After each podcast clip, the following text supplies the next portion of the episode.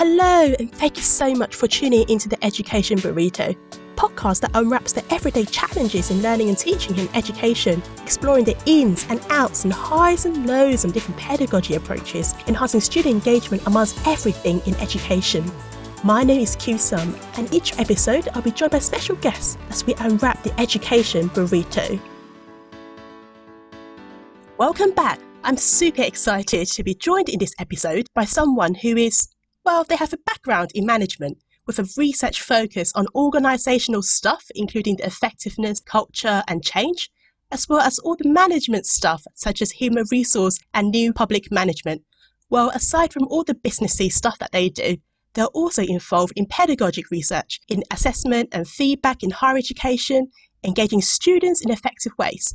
What's more, they also won a number of prestigious awards in teaching and learning previously. I must say, I was also very excited to meet them in person after long online chats just about, I think, 1 or 2 years ago. But anyhow, I'm pleased to welcome Dr. Hala Mansour. Hala, welcome to the podcast. Thank you. I'm very excited to be with you today. Thank you for the invitation. Thank you. And thank you for this lovely introduction as well. No worries. You're a very nice person to introduce. And I can still remember meeting you in person. I think it was at SocMet. Higher education, I think 2 years ago. That's right. Yeah, it was the first time after few years of online chatting to see the reality and to see, people in reality. It was amazing. Thank you. No, I was very excited, but maybe it starts off with then. What one interesting thing have you done recently? One interesting things I have done recently. This week I was teaching to my students, and I all the time consider teaching as an interesting thing. So it was the final module for their 2 years taught stage in what we call the Doctor of Business Administration program. So it was final year module before they moved to thesis stage. And it was so interesting meeting students all over the world virtually. They are all at home in different time zones. And we are talking about the next stage in life, in their study, when they are at home, working from home. They don't know what the next stage, but we're trying to encourage them to have a hope about the future and about the next stage.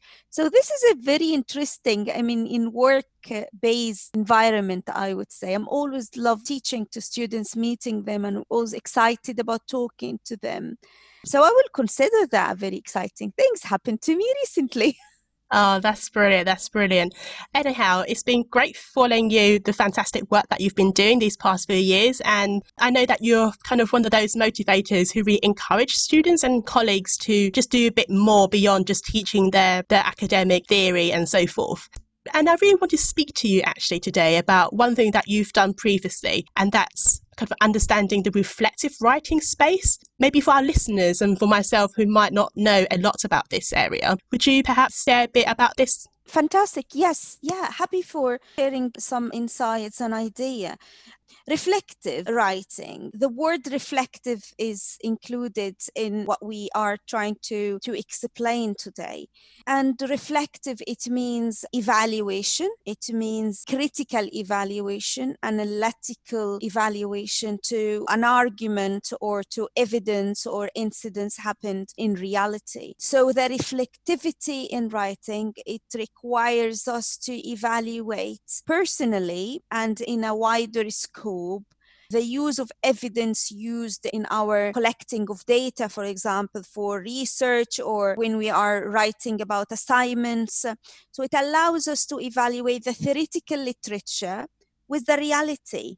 So it balances between our personal experience, what we are understanding and how it reflects on our experience and how it reflects on our academic practice as well. So I can see that this reflective writing as space for evaluation, a space for us to see ourselves within the story, within the context, and to balance between our understanding to what the theory said and how it reflects on our experience and our understanding. So it is a fantastic, in my point of view, learning practice, that it helps both teachers and students to make observations about their practices and also to make decisions about the best practices to develop it in the future.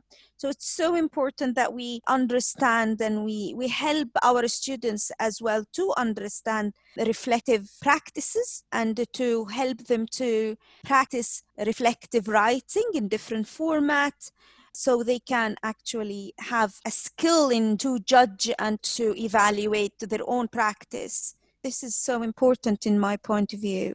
Oh, that's brilliant, Hala.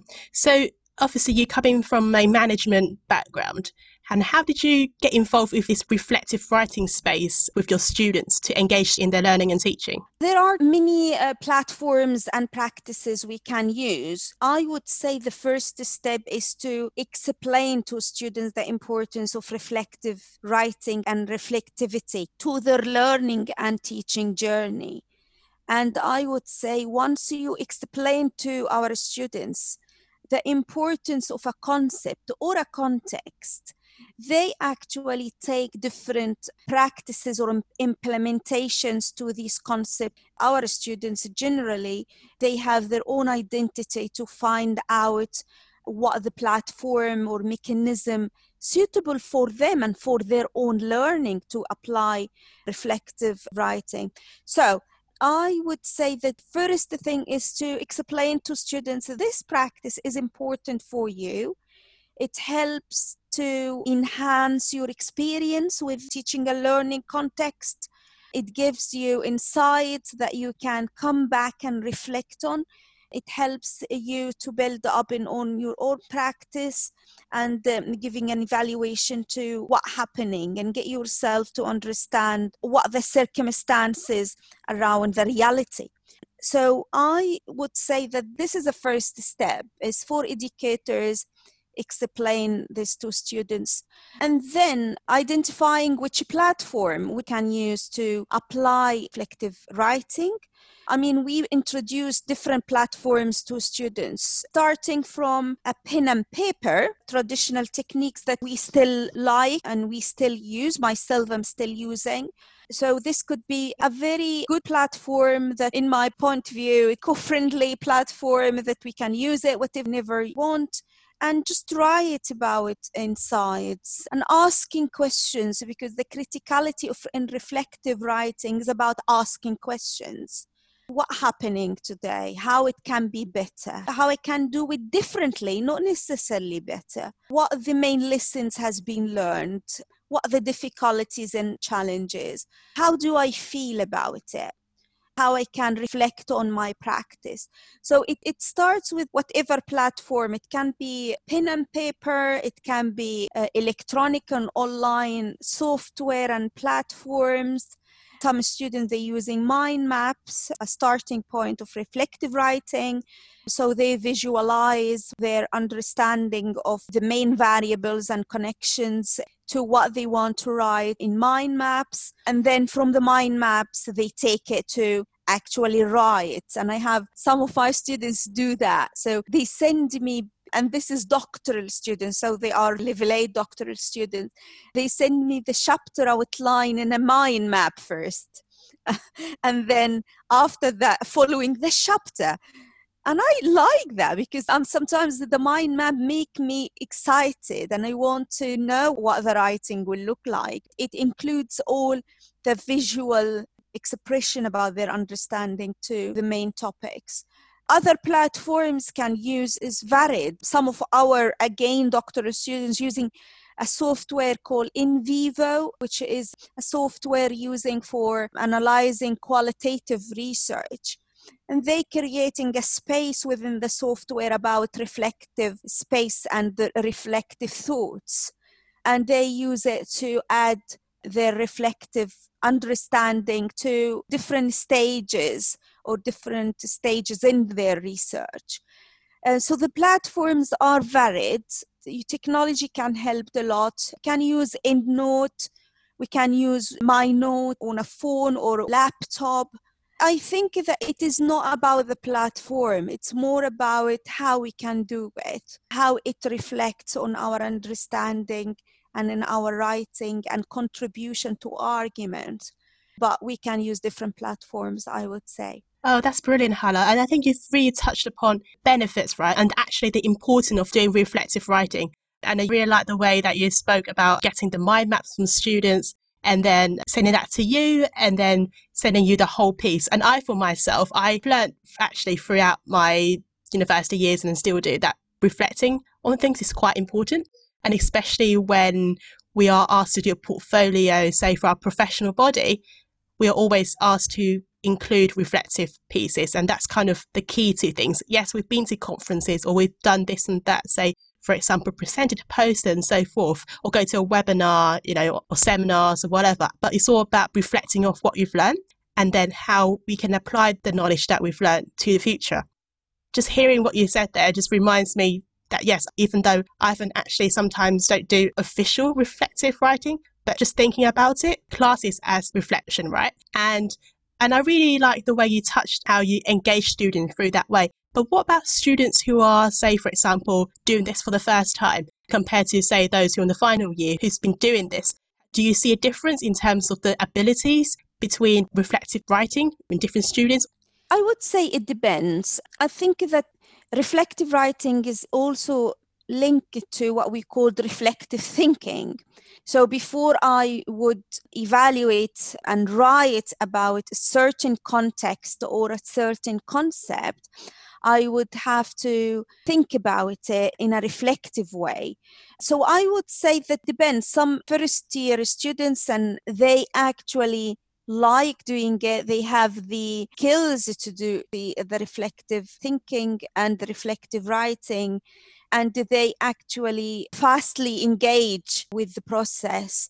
I would say the final years, they have lots of stories to reflect on. They actually complete, we can say, the cycle of the journey. So they can reflect on different stages. They can reflect on the literature review, they can reflect on the methodology and the research design, they can reflect on the data collection. If I'm talking here about a project, a research, reflective writing, but you can take it in a general way. If you were going to write an essay, you're going to read the theoretical part to write about it, and you reflect on that, and you reflect on your data collection stage and how you engaged with the literature review and how you write and understand different parts. So I would say the final years, they normally have lots of stories, lots of cycles, and they pass lots of stages within the research design process to reflect on. But it doesn't mean newcomers to the university, they don't have the abilities. We just need to train them and just to give them resources and guide them to find a way. And they actually, normally they lead. And students, as I said, they found different platforms that from what we suggested. So I am always impressed with their engagement with the technology and how they found the technological and the online platforms to write their reflections on. But the most important for educators is to teach them the importance and benefits and the downsizing as well of some of the technological platforms use. So it is different sometimes from, I would say, first year to final year students. That's brilliant. I think you've really touched on, again, on the technology side. Have you seen students or have you encouraged students to use more technologies when they are doing their reflective writing, or do you prefer them to do just like on a Word document, or just let them loose and let them be creative to choose which approach or which mechanism works well for them? Yeah, exactly. I mean, I am supporting the approach that as there is an academic freedom, we also have to encourage students' freedom for choosing the platform that they can find suitable to their needs and to their style of learning.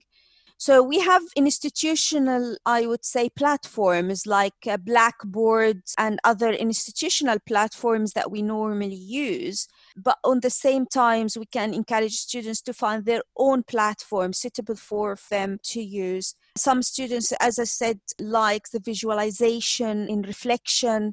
So they start with mind maps, or some students they start with drawing. Actually, they just draw ideas and then translate this or transform this to writing.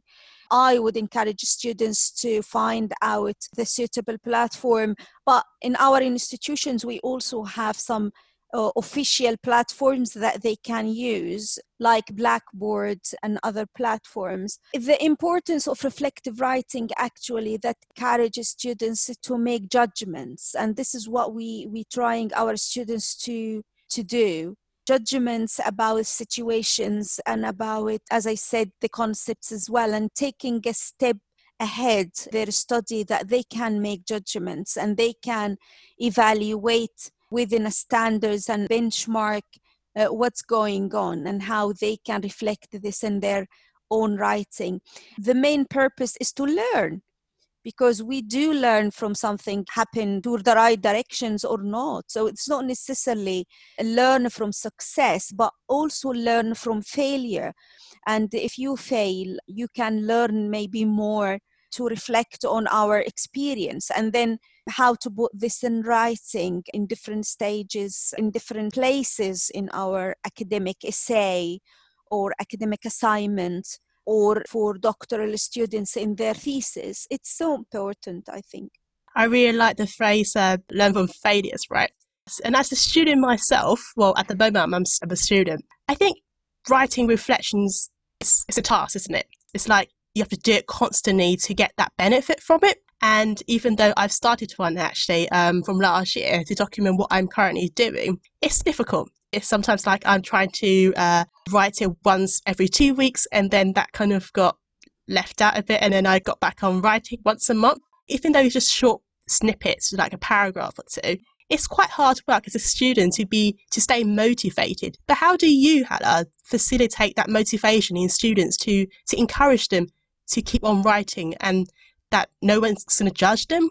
It is hard. I mean, even with me writing, for example, an application for my senior fellow in higher education, which is mainly based on reflections on what I am doing for years, it is a hard type of writing. Some of students or educators think that maybe an easy type of writing, because it takes you as a writer outside the context to reflect on your professional and academic practices, and the idea of evaluation is sometimes very, very hard to do, and it takes time to do it in a professional way. I link it always to learning, because when you understand that when you write about your experience, write it roughly in the beginning. It's not necessarily to be neat and grammarly correct, and maybe we encourage students to have what we call the reflective journal. And I said it can take any platform. And I always explain to my students that this reflective journal is your journal, not necessarily anyone else to see it. It can be very private about your learning journey and your understanding or misunderstanding to things.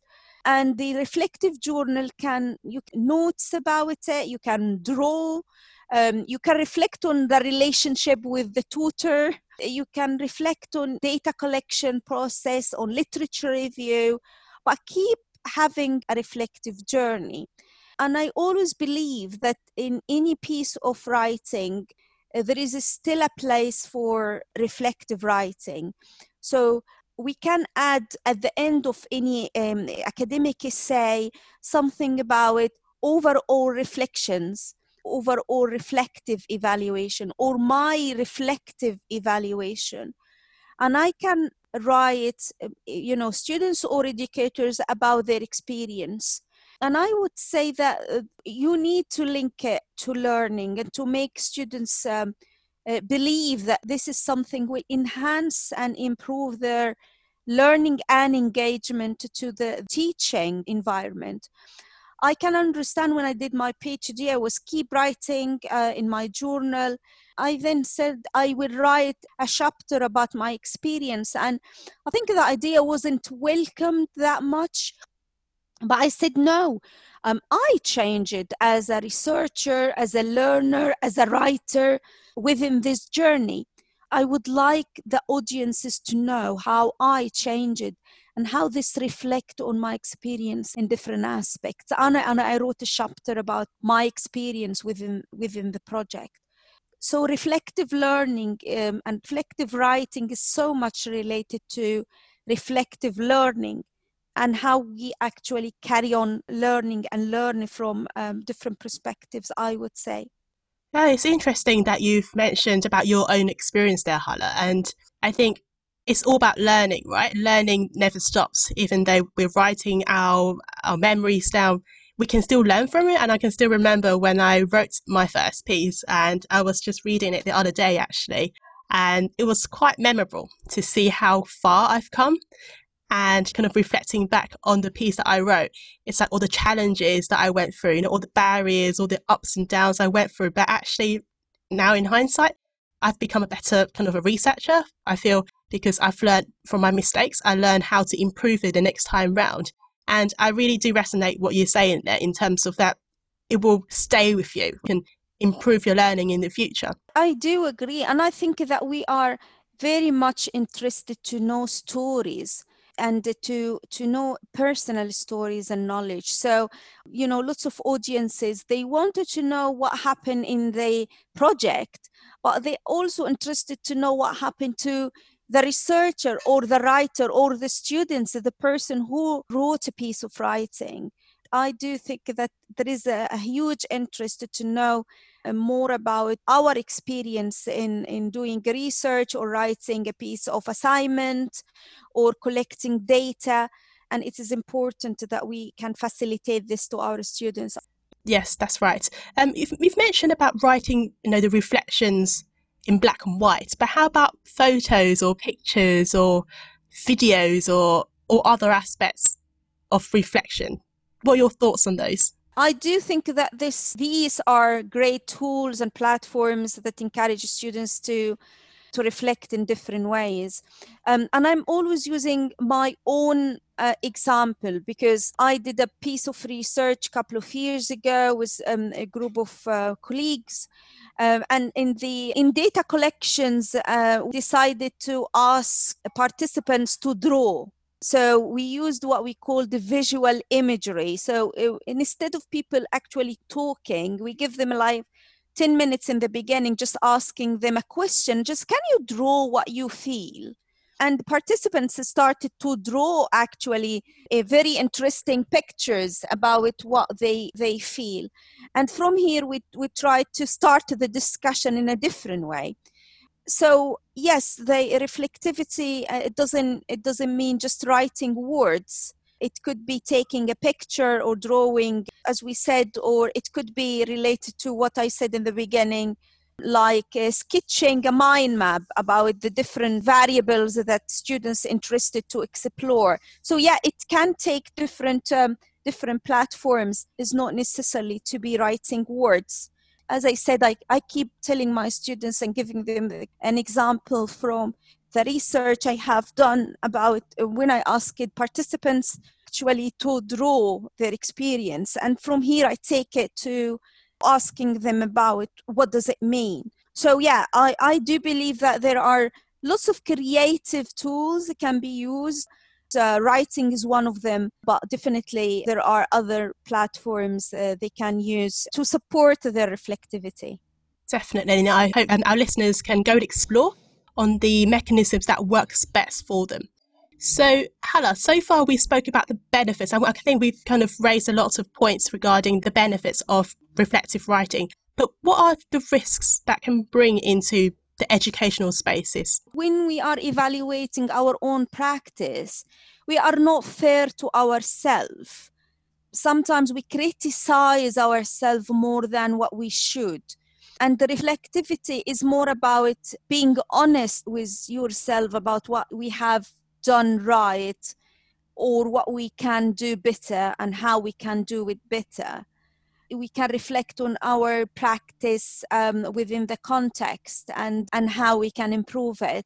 I can see that some of my students, when they do reflection, they always criticize themselves rather than taking it as a learning process. For example, in data collection, when they reflect on data collection, they all the time saying that the piloting went very bad. I didn't expect the piloting.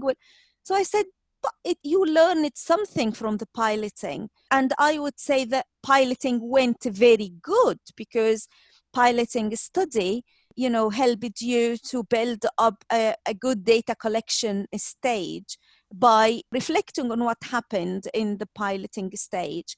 So I would say that some of my students or some students, they do evaluating themselves all the time strictly. And this is not required in reflective writing. You have to be fair about your evaluation and how you will doing it. I'm teaching to what we call the Doctor of Business Administration. So all our students, they are working full time in the industry, and on the same time they do research, and balancing between their identity as a professional practitioner is one of the things that we have to consider. They're coming from business background and they are leaders in their organizations, and they believe that all what they do is right. And when they come to academic side and they are researchers, shifting this identity from being a professional practitioners to academic side, it takes a little bit practicing from them and from their supervisors just to balance between their two identities. But I do think that in general, the experience from students is always positive about writing portfolios or journals. And sometimes it's not limited to academic writing. So they take it to different formats. And for our professional doctorate students, sometimes they wrote in professional journals about their experience as leaders doing research. Oh, that's brilliant. We've mentioned a lot about benefits and risks, and many people who are listening to this might be students or academics or staff, and they might be feeling a bit less confident in getting or facilitating this reflective writing in class or in learning and teaching. What would be your, let's say, Hala's top 3 tips to get started to either facilitate a session in students' writing or for students to actually start their own reflections? I would say that facilitate a session for students for reflective writing and just explain the concept and give examples as we just talking today about the benefits and the challenges, and just to give students a chance to take the information from the whatever workshop or facilitating a workshop and just think about it, and train students about using reflective writing in their assignments. It helps a lot for them to understand how to evaluate, how to improve analytical practice, how to use the reflection, the personal reflection, to understand meanings in the reality, and how to develop it from being descriptive in the beginning, just explaining the environment, to go deeper, to analyze the meaning and to make it more critical. At the end, the outcome is the learning, what you have learned from that, how this reflects on your personal experience, how this reflects on you as a researcher or as a manager, as a writer, or in the future, whatever role you want to do. So it's so important to explain it to students. I would say facilitate a workshop, and then our students are always innovative, and they do have different ways of using technology or other platforms. I would prefer introduce the concepts for them. Great. So we know that higher education, the sector, is changing constantly, and looking ahead into the future then, do you think reflective writing has a place? I do believe it is so important aspect, and with these changes in higher education, we all need to reflect and take a place to write down our understanding to different realities. And not just the students, educators, leaders in higher education, everyone related to the sector and all stakeholders needs to take a space to reflect on their practices. And in the current situation after COVID-19, we took different decisions quickly, sometimes without considering different aspects, and we need to reflect, just reflect on our practice about online teaching and learning, virtual delivery, the meaning of a place and time, that it is definitely changed. What does it mean, place and time? What does it mean, flexible working? For me, as I'm coming from management perspective, what does it mean, work-life balance? I do think that lots of concepts in organizational studies need reflections. The idea of communication and trust, and the idea of the role of faculty members within crisis management, lots of ideas we can reflect on from this particular time in higher education. And I think the purpose is to learn.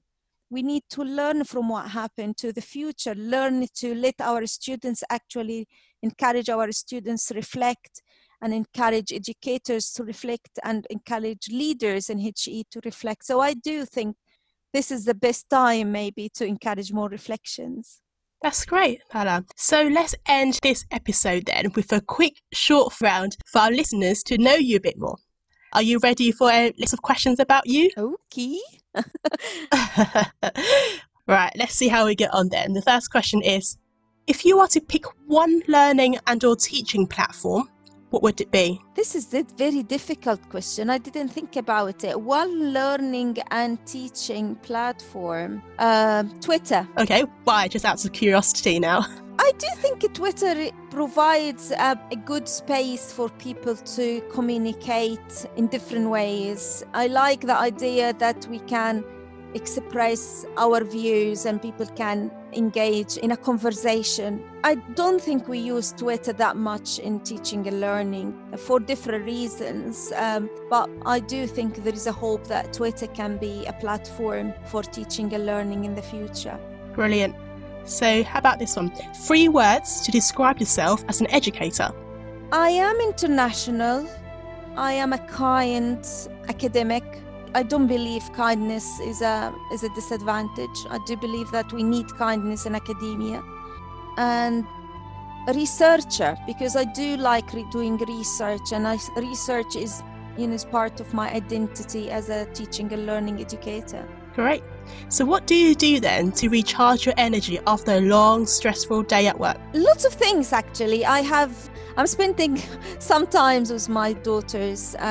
They helping me to recharge my energy, especially in this time we are all at home, so we're doing too many things. We bake cake and we bought lots of weight, but we're trying to do something about it.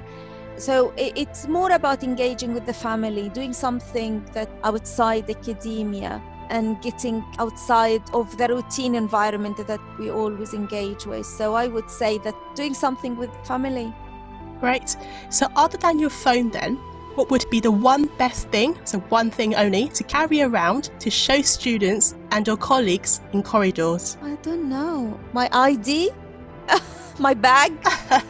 I'm not sure. What do you normally carry? I do think so. Maybe my ID. Very silly answer, but it could be this one.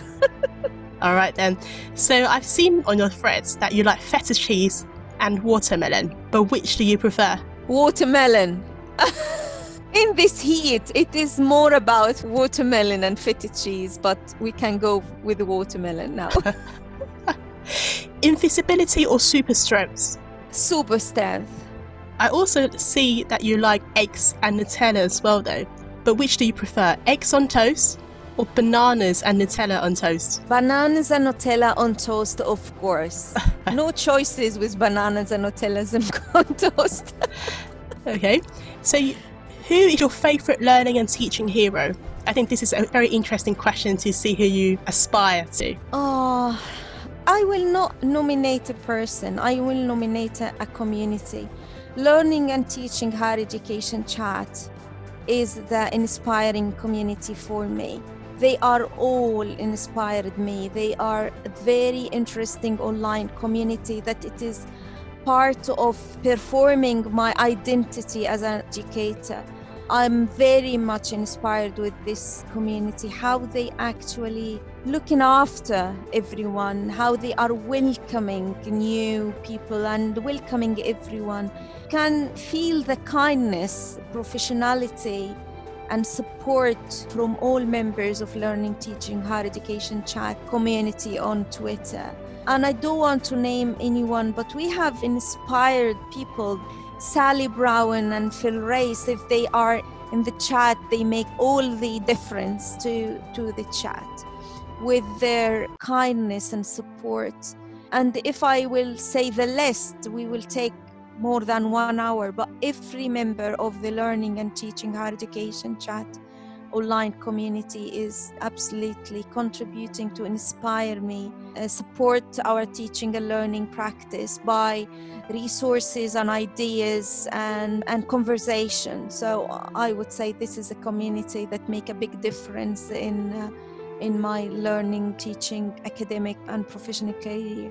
I definitely agree as well. I think that community is where we learn about other people and the practices in the community as well. And I myself really like that community, and it's how I kind of met all of you guys as well. So one final question then, because our podcast is called The Education Burrito, what's your favourite burrito filling? I don't know actually. What is yours? And I may be inspired, Q. Just... All right, flip the question, right? But yeah, I don't really mind, to be honest. I mean, a burrito is kind of a wrap with different fillings, so I might have meat in there, or if I feel like I want to go veggie, I can just put veggie. But of course, there should be rice, a bit of sauce to suck the, you know, to be a bit more moisture in it, a bit of texture as well. So it can be lettuces, it can be beans to give that softness. Bit of spices in there maybe as well. But yeah, I don't mind. I'm not a fussy eater, so I don't mind anything in the burrito. I have the same, because this is why I don't want to make a wrong choice, but the vegetable choice will be amazing for me, because I love veg, and it will be amazing that with some sauce. And we eat rice. I came from a background that we do rice. I'm cooking fantastic rice at home as well.